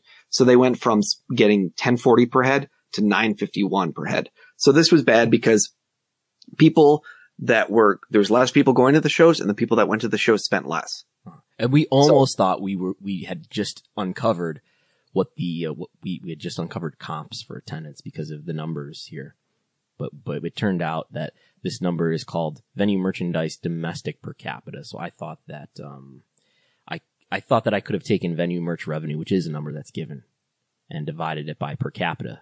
But in fact, that is a worldwide revenue number. So, so WrestleMetricians had to, had to, uh, go back to the drawing board, unfortunately. And it would probably include NXT revenue as well. So that, that muddies, muddies the pot a little bit. Well, it's all NXT, right? Like venue merch revenue includes main roster and NXT. This Yeah, number- yeah, yeah. this Just, number- I, I'm saying versus 90 events, but it's really more than that because it's the NXT events too. Oh, okay. Well, we could add that attendance in there. I don't know. Anyway, it didn't work out. it doesn't work out, no. Uh, and then the very last, and so this one gets a red line because you drop by 19% year over year on that quarter. Hmm. And even if you adjust for uh, number of events, you're still dropping by a lot. Um, that said, you know, that, that's another $5 million a quarter that you're getting from running these house shows. And if you didn't run as many house shows, you would get a lot less venue sales. So that's something to always add into your calculations too. Uh, direct to consumer sales of our merchandise through our e-commerce platform. The average revenue was slightly up. It was 46.50 versus 50, 45.99. So I don't know about you, but the average person going to WWE shop is spending about $46. The number of e-commerce orders though, that's where it got really bad. It was a 23% drop uh, year over year for the first quarter. Was 141,000 orders versus 183,000 orders.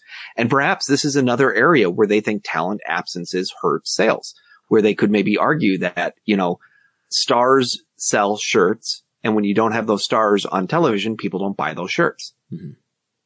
And so that's a big drop there in, um, revenue. You know, uh, revenue was down 6.6 million in Q1 compared to 8.5 million a year ago. That's a 22% drop. So the number of orders was down and the number of, and accordingly revenue was down. And if you think about it, they had to be tied to each other because I said the average value per order was about the same.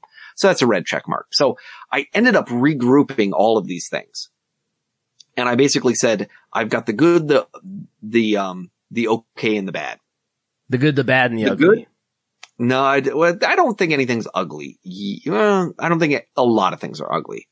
But for Q1, they did 184,000, I'm sorry, $184,448,000. That's down 2.8% from last year where they did $187,221,000. Now, what was good? Well, about 70.6 million came from core content, reality TV and film, travel packages in the secondary ticketing market, which is where they get some commissions from some secondary ticket sales. That's about a 6% increase year over year. The OK section is a $56.4 million bucket, which again, I think each of these buckets is a pretty considerable bucket. Um, everyone wants to talk core content rights, like that's the only thing going on here, but you'll see the OK and the bad buckets are actually bigger than the good bucket, which includes core content rights. So the OK bucket was 56.4 million, and that's compared to 56.0 million. And what was okay? WWE Network plus pay-per-view and consumer product licensing. So those two were basically middling. And then the bad was 46.3 million, uh, compared to 56.3 million. And that's North American ticket sales, advertising and sponsorships, especially on the media section, e-commerce and venue merchandise. So most of media is okay or good. Most of live events is bad. Most of consumer products is bad or okay. Um, what was really surprising was when you looked at that adjusted EBITDA because consumer products was down 12%, live events was down 78%, and media was down 35%. And I think that's a really, really big takeaway that a lot of people missed, which is the media OIBDA, operating income before depreciation and amortization, dropped a ton. It dropped 15 million year over year, despite the fact that they grew the revenue line of media so much.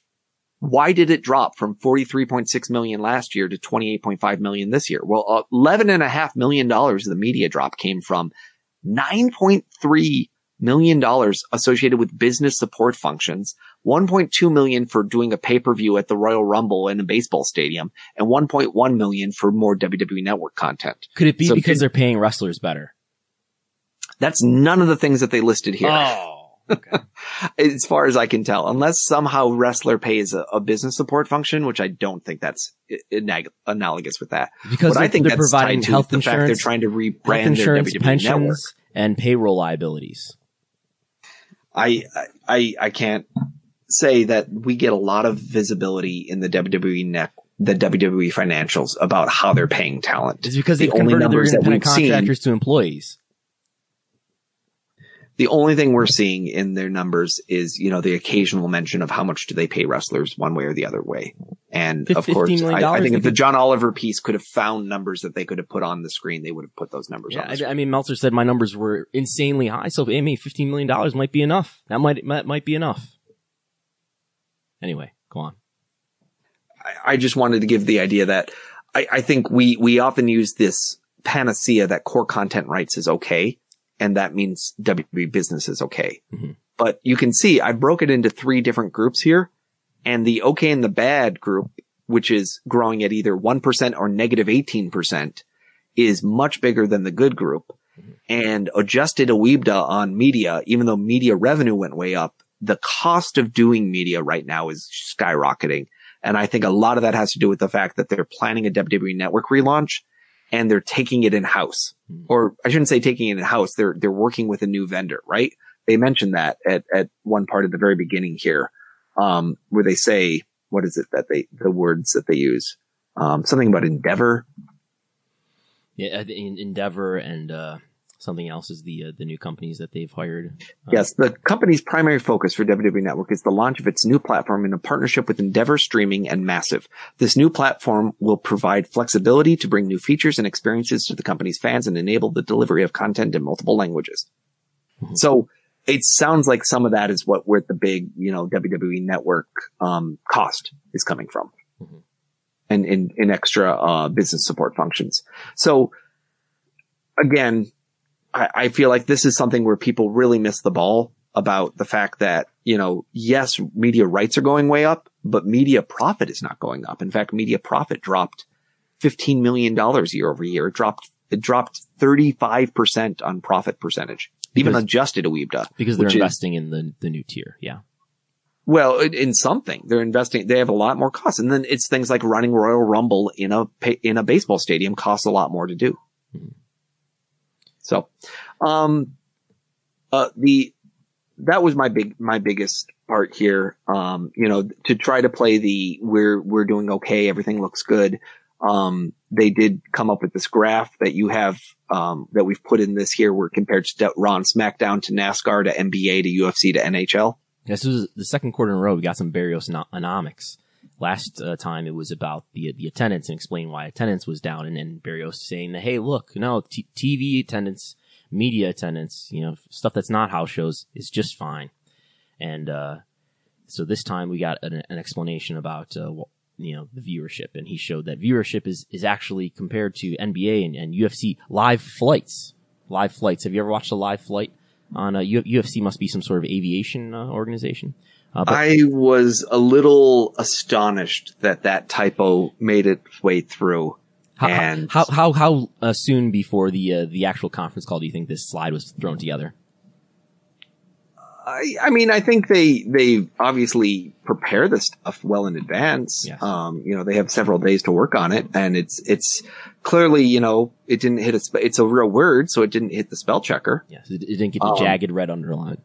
Yeah, I'm just looking quickly to see if it's still in the document here. I mean, it's it's a minor typo. It's Yes. it's not a, a big deal, but it it was very funny to me because there was that element where you're always like, should I correct this so I don't so I don't have people trying to email me and try to tell me what a dumb dumb I am.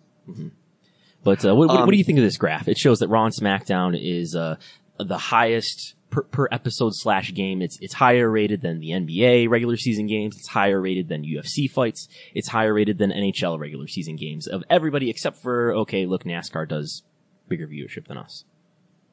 When you, Well- when you, when you include the Daytona 500, the big the big show. Yeah, so there was a if you go to the actual website um, presentation on the corporate thing, there's a there's a table at the end where they explain where they came up with these numbers, which I appreciate from the fact that they at least explained where they came up with the numbers. Um, I don't know if you can pull that up. Yes, Uh, if you go to the source corporate is site. Nielsen Media Research. You have it pasted down here, don't you? I'm just I scroll- do scroll at to the very that. end. There we go. Yeah. So they say Raw had 12 episodes, SmackDown had 13 episodes. That's 25 episodes, and that gets to 2.445 million viewers. Now, if you go and do the math and you say, okay, what's the arithmetic mean of those two? You don't come up with that number. You have to include the number of hours being three hours for Raw and two hours for SmackDown. Um, which is what you'll see that math line right there that you're, you're kind of cutting off half of it there. But, uh, that, that's why I did the numbers this morning to kind of see if I could double check that the, these numbers were in fact um, made sense. Now, the NASCAR number, as they say here, includes Monster Energy Cup, Xfinity Cup, and Gander Outdoor Truck Series races. So you could argue, is NASCAR with truck races really part of the general NASCAR number people are thinking about? Um, probably not. Uh, same thing with NBA. When you look at the NBA number, you can see they're including NBA TV games, which only get about 269,000 viewers. So if you take that out, you'd be more closer to 1.7 million viewers instead of 1.27 million viewers. Um, UFC cable number here, they have about 1.1 million viewers. I went through, um, at the very bottom of this document, if you scroll down, where I actually tried to find the numbers for what were the actual viewers for each of the different, um, shows on ESPN and ESPN2. And it's a hodgepodge. You know, you, you'll have 828,000 viewers on ESPN, but then maybe the prelims are 250,000. Um, but what you really start to see is that the real number for UFC, if you're just looking at ESPN numbers, is pretty high. Um, not as high as Raw and SmackDown, but much higher than what is, is being portrayed in this graph here. And if it's on ESPN two, it's not nearly as high. And then on top of that, you know, WWE makes their money, um, through the TV rights. UFC is making their money through their super exclusive deals on, on their, you know, streaming platforms. So that's, it's viewership alone is not necessarily the best indicator of whether you're healthy on either side. But um, it, it was just kind of interesting to try to go through the exercise of validating these numbers um, and and seeing where they got to it and how they got to it. Um, but it's, it's very high and low. And, and obviously, you know, it's a PR move. You, you're trying to take as many things as you can and combine them to make it look good. And we saw WWE try this exact same tactic in 2013 and 2014 as they were going into the domestic rights renewal, where they would say, you know, on a, on a per viewer basis, the amount of money that people spend on basketball and the amount of money people are spending on wrestling or NASCAR, where, you know, one tenth of the value. Therefore, we can expect to get 3x or 4x. Yeah. And in the end, you're worth what you're worth, right? You're worth what people pay you. And, um, viewers, viewership alone doesn't tell the whole story. It's demographics and it's, you know, advertising, um, capabilities and it's the long-term nature of the deals and so many other things. But WWE is certainly truthful in saying that Raw SmackDown will draw more eyeballs than most of these things will draw. However, that leaves out things like playoffs. And, and it also includes a lot of things like very tertiary networks showing a show. Yeah. Pe- people on Twitter did not like this, this graph. They thought it was misleading. It's a PR move. And that's all I can ever say is, is that, you know, it's, it's, it's wrestling, right? You gotta be a carny. You do not um, have to be a carny in wrestling. Uh, NXT attendance was up uh, slightly. Uh, yes, uh, I think you here. you have that graph somewhere here. Is up 710 per show compared yeah. to 669. People should always remember this number includes takeovers.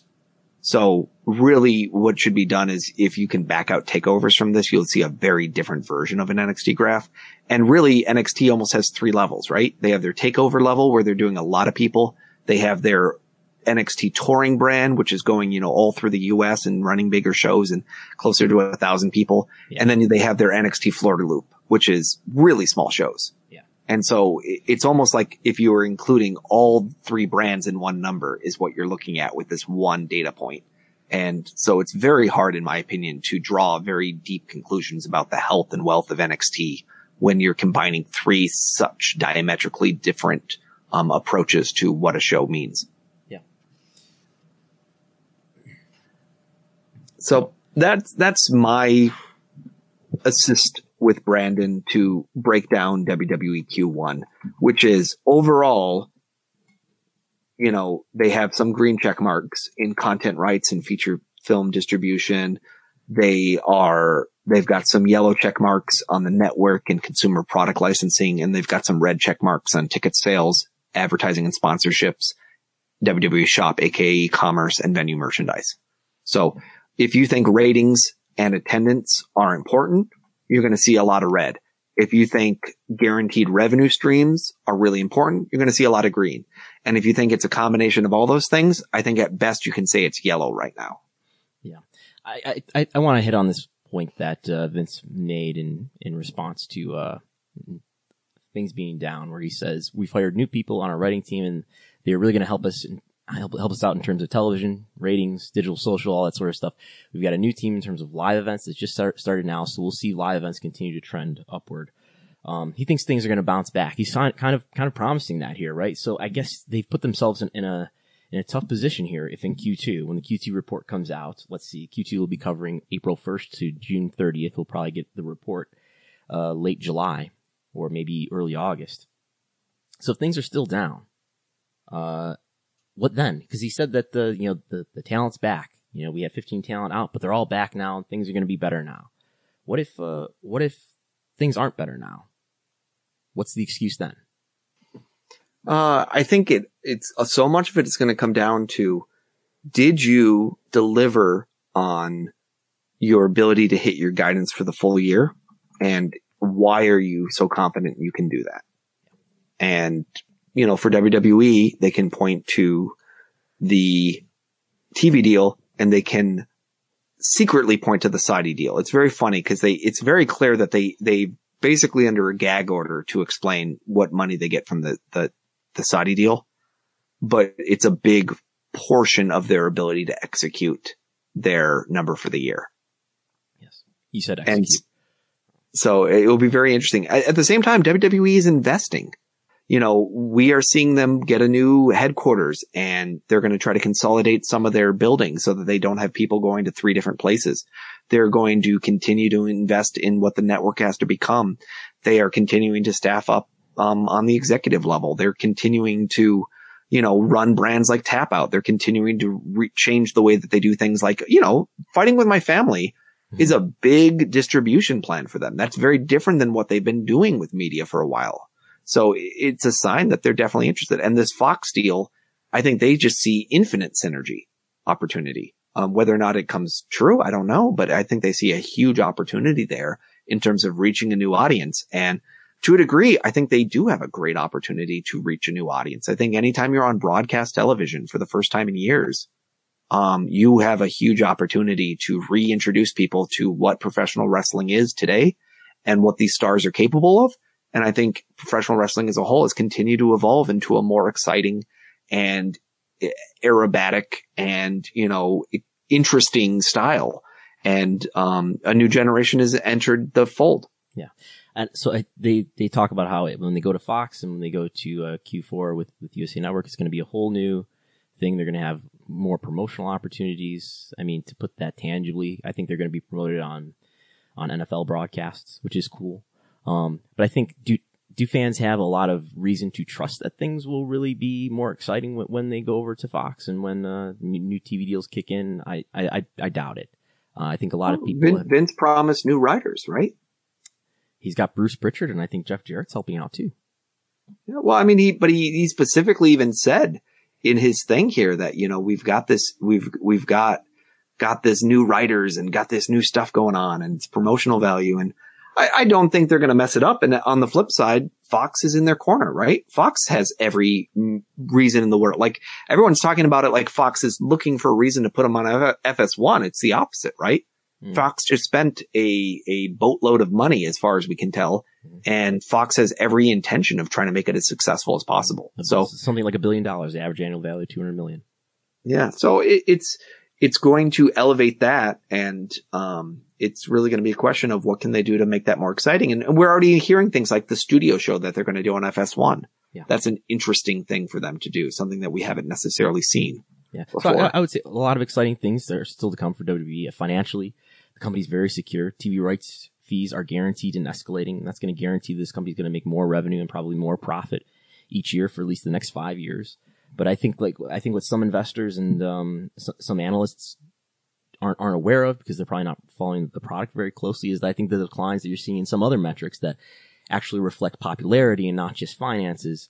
Uh, they they reflect just the the uh, the the trust and the lack of goodwill that I think the main roster programming has. And I think if you take a look at NXT, while it has lower reach platforms and lower attendance because it's on it's just on the network and on social media and it's not uh, it's not on these big broadcast platforms. And I'd argue that this developmental brand where creative is led by Paul Levesque and not Vince McMahon, and it's that it's been more successful in creating energy around stars and nurturing fan goodwill. And that discrepancy is a small scale example of what's possible when Vince doesn't control the creative. So. You've been listening to WrestleNomics Radio. Uh, Brandon Howard Thurston, the grappler himself, is your host. Brandon, if people want to watch your match, uh, do they have to subscribe to IWTV right now? It, it, looks like Beyond Wrestling is going to put the match between Jay Freddy and I on their YouTube channel for free tonight. So look, oh my goodness! Look so for that. so look if by the time you're listening to this on your podcast, all you'll have to do is go to YouTube, type in Brandon Howard Thurston, Jay Freddy. You don't, you don't uh, even have to include Howard in that search string. In fact, oh really? Probably not. Probably not. Uh, and, and you'll be able to watch this 18 and a half minute match, uh, a battle between these, these behemoths. And, um, How'd you know that was the length? Were you, were you using your stopwatch? I, I looked it up the next day to Oh. see, I thought it was a long match and I thought this is one of the longer matches I've ever heard Brandon being in that was, uh, uh, filmed in, in a way that I could see it. So Yeah, it it, was, uh, intriguing. Yes. I, my, my cardio was good though. I could have gone even longer. Oh my. I'm ready. Oh my. It sounds like, sounds like he's not done, folks.